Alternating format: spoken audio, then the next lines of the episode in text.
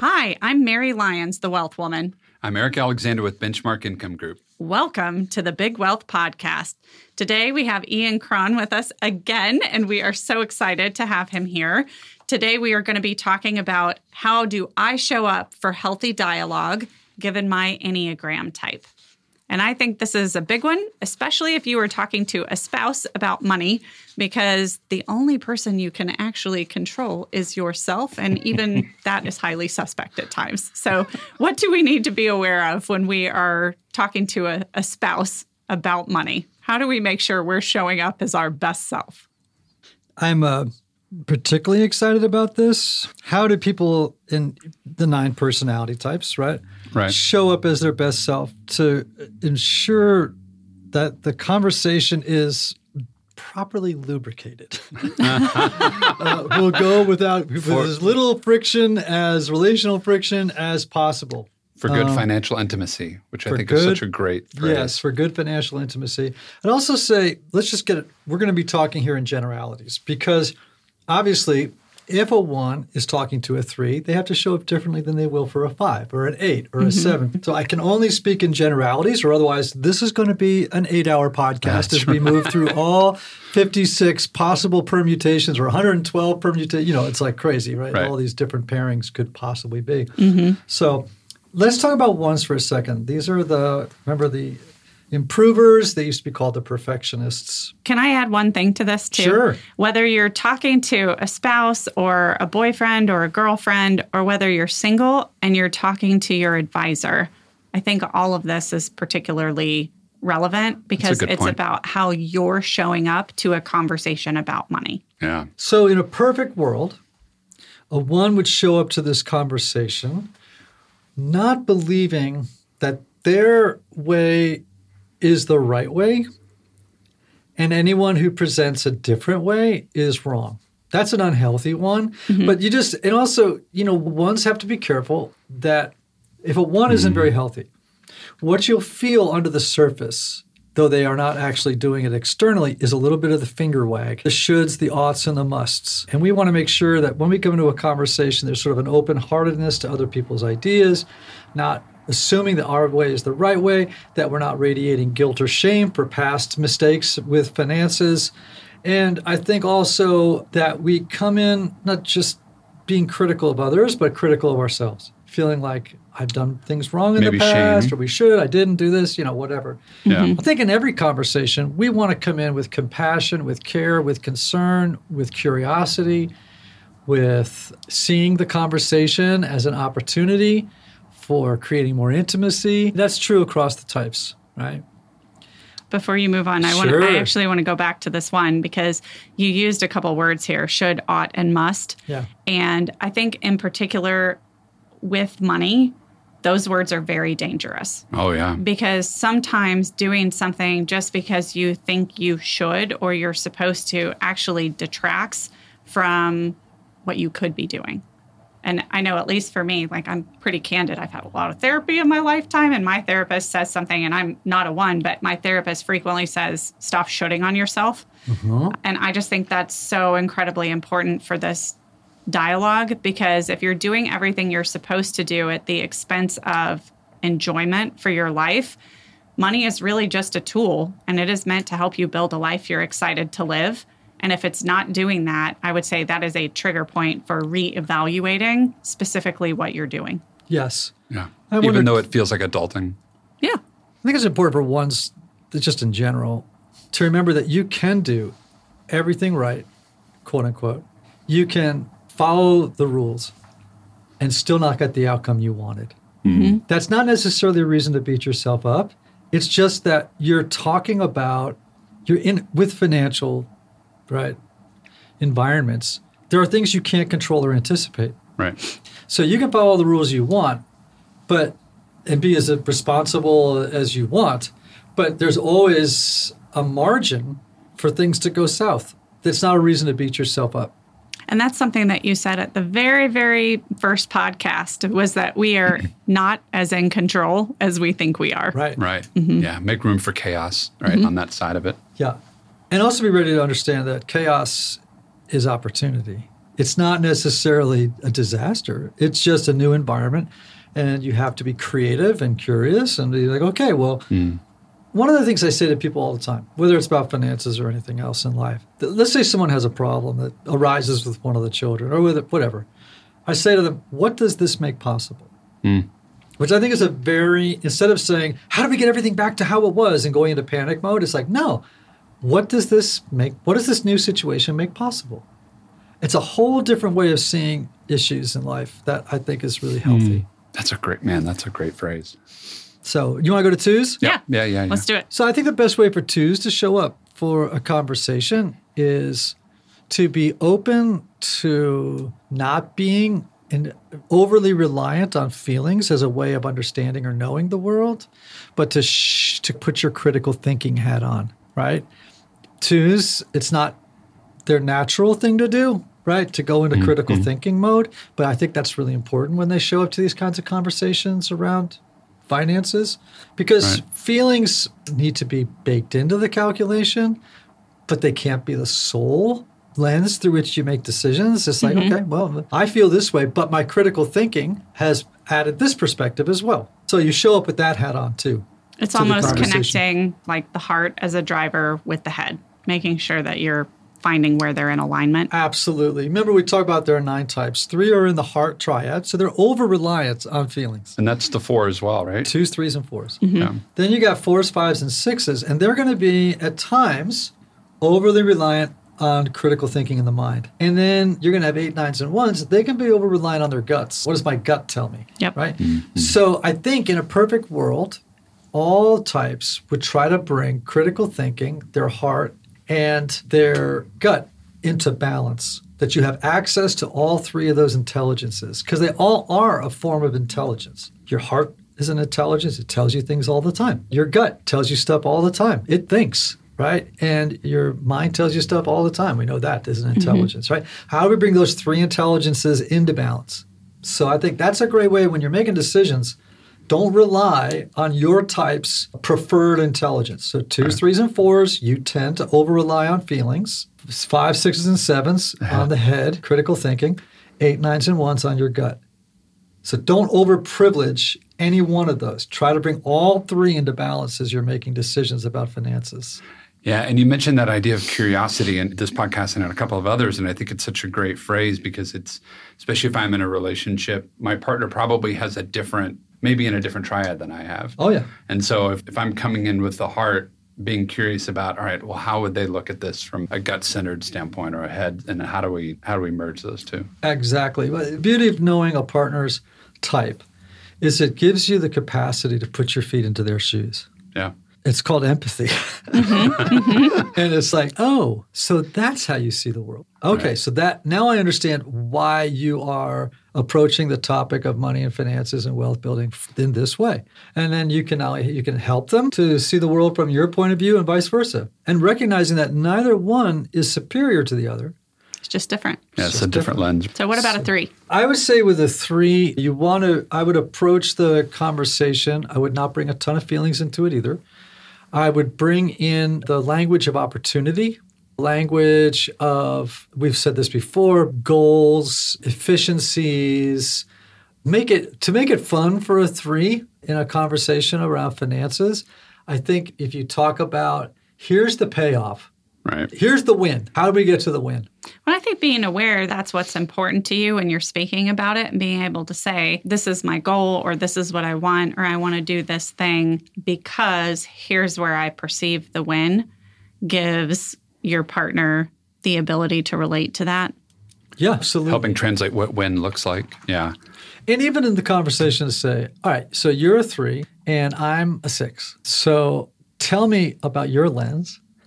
I'll tell you about my lens. This is what's so good about knowing both of your types. And we have Right. that couples report, you Right, know, right, on my website. I think that understanding that is super helpful. And being able to talk about it and uh, recognize the blind spots that each type has, and like how can we arrive at the best place together that br- is based on our operating in the highest place of health. Right. Well, but if I'm a three and I'm showing up with all win and opportunities and goals and drive, the curiosity part of that might be well, maybe the four doesn't care like if a three is married to a four, and I don't even know if that's an actual pairing. It is. But if a three is married to the four, they've got to show up and well, this is how I'm seeing the world. But maybe you view money as pedestrian, and so you know, being open to that, that curious of how they're seeing Yeah, it. yeah, without judgment of the other. Yeah. Well, That's- oh, I don't care about important. winning. What are you crazy? Isn't that the whole goal of life? Exactly. And that three can benefit from the alternative perspective of the other type that they're married to, you know, in relationship with. So I think with fours, we've discussed this. I can just tell you, as a four, the best way to approach me would be to say, as we have this conversation, I want to honor that you're a creative and that you're somebody who wants to make a mark on the world and you love deep emotional engagement with other people. So, in this conversation, I want to talk about how we can use resources and wealth building to make it possible for you to sponsor those activities, right? That's what's important to you. So when you show up and you start talking to your spouse about money, where do you have to be careful? I might be too feeling based. Hmm. I might bring too many emotions into the equation. I might be somebody that might become a little elitist and say, "Oh, I don't really care about money because it's it's so Banal. nah- it's yeah, it's banal. It's it's just it's like small of us to be thinking too much about this, you know. Now I'm past that in my life. There are very ambitious fours. I'm a fairly ambitious four. I have a very strong three influence in my life. But I think to just recognize as you're in that conversation that you're going to be very feeling oriented. Right. I also need to use critical thinking. And that's the same thing you said about the twos. Yes, we're both Just in don't, that feeling triad. Don't show up all emotions. Know that you've got to do data. Absolutely. I would think too there might be an argument here for three might like to talk about money all the time because of the attachment to status and that sort of thing. But as a four, is it helpful to say, okay, we're going to talk about money at this time so that you know, okay, I'm going into this mode where we're going to discuss this and I have to do this thing because it's practical. But as soon as we reach the hour end of the discussion, I can put this away and I don't have to think about it again. Is there an argument for that? Sure. And I think, again, hmm. remember, we are talking in generalities about Sure. types. Every person brings trauma to a conversation from the past. Speaking of, here's our siren in the background. Yeah, right. so, I mean, it's just, we're talking about probabilities of how types will think and Right. act. Right. But, you know, if you're a three who grew up in financial chaos as a kid growing up, you might have a different perspective about it. Mm, you might be a mm-hmm. little Right. bit more risk averse than a three who grew up in a very normal home. You know what I'm mm-hmm. saying? Or, Yeah. you know, Yeah. a home that was stable. Yeah. I mean, I don't think you can ever, I I think with all the different personality assessments and things that you look at, they're meant to give you insight, not to box you in. Exactly. Yeah. So I think with fives, Yeah. How would they show up to be their best selves if you're a five? I'm asking out of, you know, yes. just sheer curiosity. Not, yeah. Personal investment. So I would say for a five to show up best, they have to come in open to the feelings of others. Right. How does this person feel about money? It's recognizing that data is one kind of information, but it's not the only kind of information. I'm always having to tell fives feelings are a form of data. They are data, right? You can't just say they're that the head provides data. Understand that other people are not as concerned in researches and analysis as you are. It's important. You can share it with them. Right. But guess what? There are other ways of knowing what to do with finances than just merely what the data says. This is why I limit your use of spreadsheets in This is- client meetings. This is true. Spreadsheets and Venn diagrams. That's how the world works. And, right. and also to try to emotionally connect with the person in the conversation. right. If you come in too up in your head when you're having Because it's such an emotional conversation, it is going to be off-putting. And and people might, you know, yeah, you're smart, but you don't, you're not connecting with me. Oh, that's a good point. You know, like sometimes I have a friend of mine who's a five. He says, you know, sometimes when I'm talking to somebody, I think my face looks like a blank computer screen. There's just no emotional affect going past my face. And it's like, that's great if you're in an emergency room with a surgeon and you want them to be like all about the data and what to do next. Yeah, I want but when you're house, having an emotional conversation around finances, that's not necessarily helpful.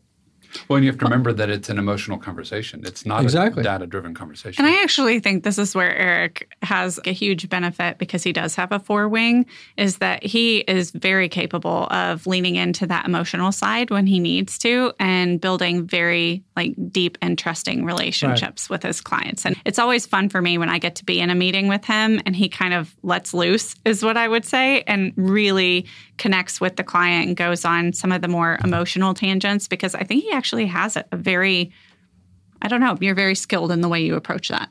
Well, we don't have time to talk about it now. We would have to explain Sure. what wings are to people and all that stuff. But I think fives with a four wing are very unusual because you're the only number that has one foot in Oh, one head triad and heart, mm-hmm. right? and another foot in the other triad. Yeah. He's at war with himself. oh, constantly. but you now have the capacity to be equally attuned emotionally and right. It's almost like being ambidextrous. it is. Yeah, for it's a really it's a really great combination. But If you don't get torn apart inside. yes, yeah, exactly. It's also the number that's most likely to be the quirkiest number on the Enneagram. I can see that too. So, how does a six need to show up in conversation? Because conversation they're about just money? worried about fear, right? They're worried about not having enough. So how do they not project that out? I think they just, I mean, again, it's self awareness. You have to come into the conversation saying fear will not be the guiding force in this conversation. You, you need to mm. come into a conversation also trusting the other person and not to be suspicious of their agenda, right? Because sometimes a six will see stuff that's not actually there in uh-huh. terms of the other person's motivation. And they have to be sort of trusting that, oh, guess what? Sometimes people are, see, what you see sometimes is what you get, right?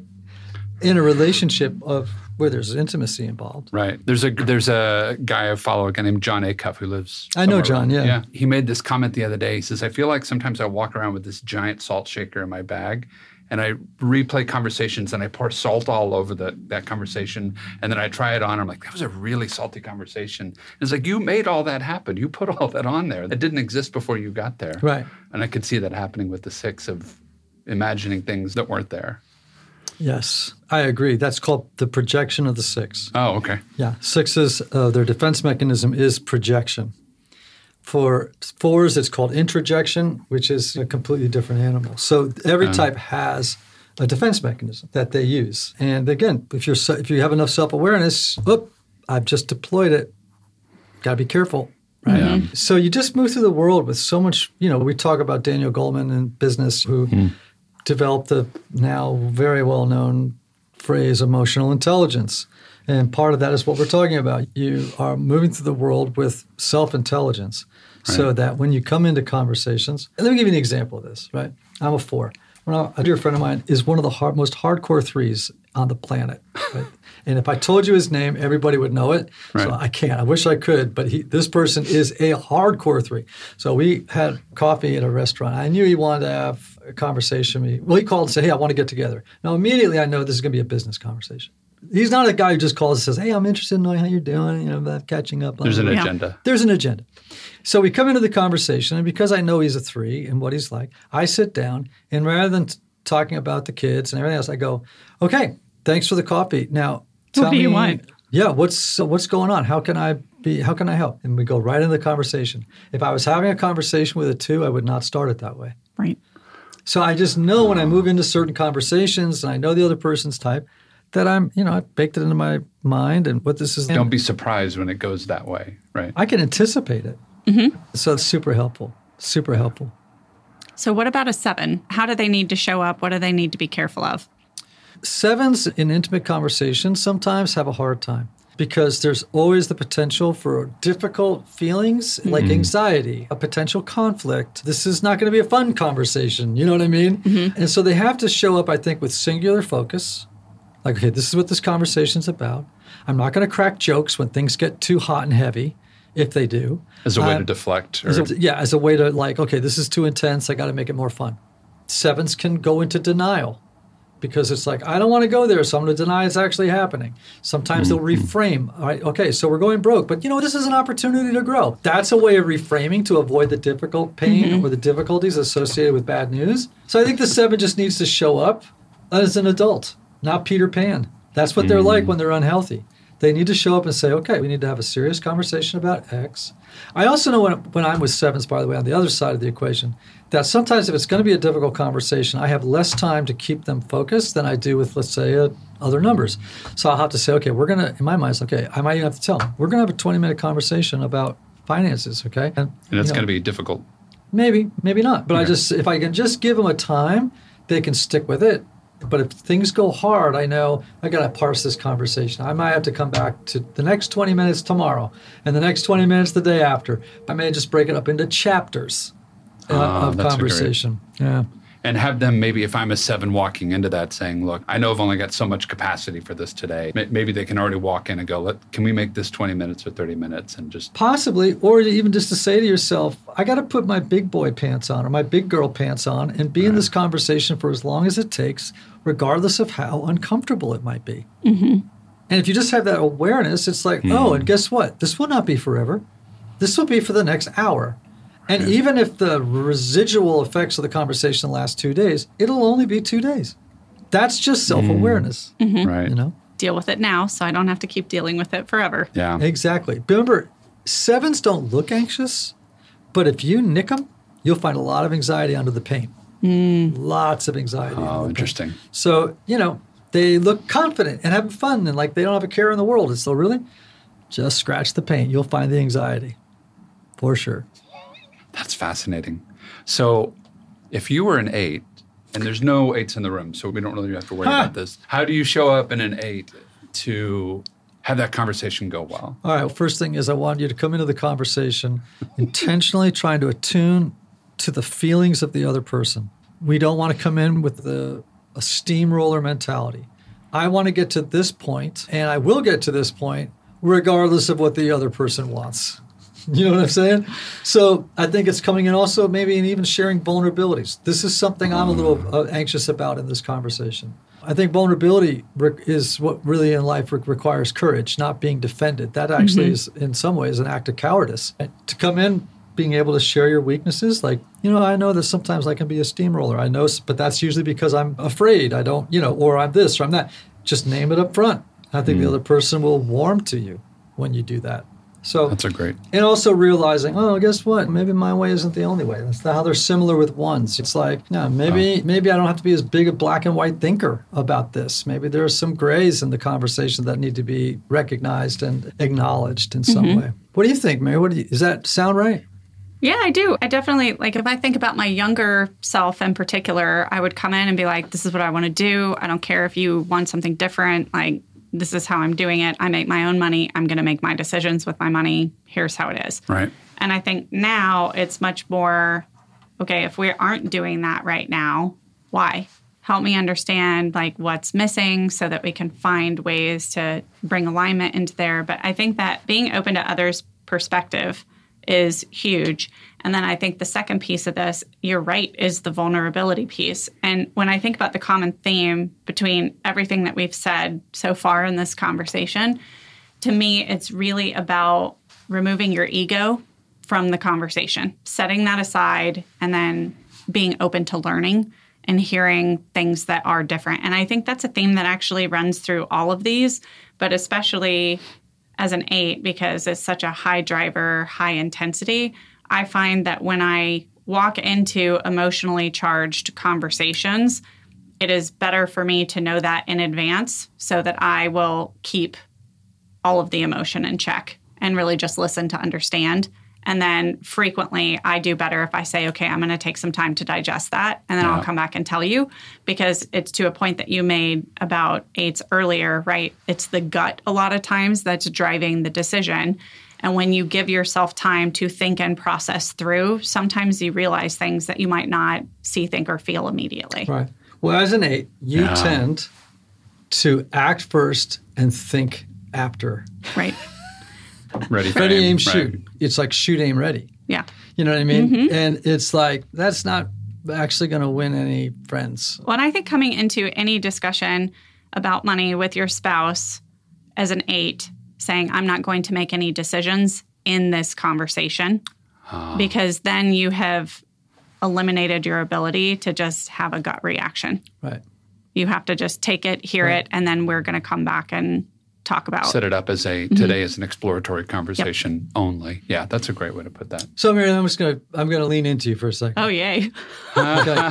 So No, really when mean you were speaking earlier, you said, "Well, I'll come into a conversation, and maybe I need to come into a conversation and say, okay, well, you think that this way, blah blah blah blah. blah. Why?" Mm. And I was like, "You don't know this, but that was pretty intense." Instead of saying, help me understand your perspective. Right. Yes. yeah. Same question, different delivery. Yeah, and then That's so funny. a different uh, a different response Mm-hmm. because in that sort of when you were saying that, I felt defensive. Oh, okay. right? Versus if you had said, "Wow, okay, I'm just curious. So tell me."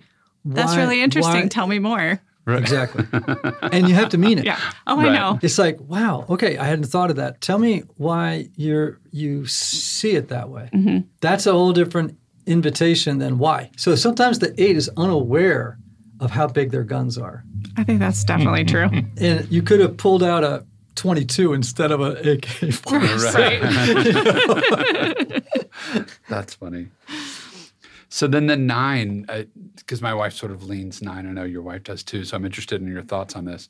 But for me, the nine it seems like the way they come into a conversation is I'm okay fighting for myself. Like I want to come in and not just The way they need to come into the yeah. conversation. The way they need to mm-hmm. come into the conversation is not just what do they want, but what do I want? So I think a nine has to make some vows as they move into the conversation. One is I'm going to remember that my presence matters, that my perspective, my viewpoints, my opinions are as valid and, as the other person's. They need to remember that though the other person will exhibit st- a stronger opinion, nines just typically don't have opinions that are as strong as other people's. Remember I said earlier that every most numbers on the Enneagram run on 120 volts Right. or whatever that is, 110 on, whatever it is. Yeah. 120. Right. Um, right. and then the eights run on 240, nines run on 90. Got it. So everybody else's opinion seems louder than theirs to them. And so that's why sometimes they go, well, if you feel that strongly about it, I'll roll. I'll just roll with what you want to do. I think the nine needs to say, no, I'm not going to do that. I'm, I'm going to say what I want, what I need, and I'm actually going to stick with it. Doesn't Right. mean I won't negotiate. I'm not going to get rigid, but I am going to come in owning what I call the claim your authority. That's what I would say to a nine. Claim your authority. And uh, you know what's interesting? When nines do that, I think people really enjoy it. Well, They're- yeah. They're like, wow, there you are. Cool. Now I have somebody I can engage with instead of them when they're unhealthy, being kind of mushy, ill defined. Eights mm-hmm. are very defined. Man, you can just see the outline of the eight really clearly. Right. Sometimes the unhealthy nine is blurry, they get fuzzy. And I think it's important for them to come in and just have this feeling like, man, I have a point of view and I want to express it. And uh, and there's value in it. yes, there's, there's value, value in in it. it, yeah. And I think the nine needs to come to the conversation prepared. Oh, because there's going to be questions that you can't just go, well, I'm going to think about it for another week and I'll get back. Yeah, I think nines need to come in prepared. I think every type should come in to prepare, come in prepared to a conversation around finances, if in fact they have time to prepare, and hopefully they do.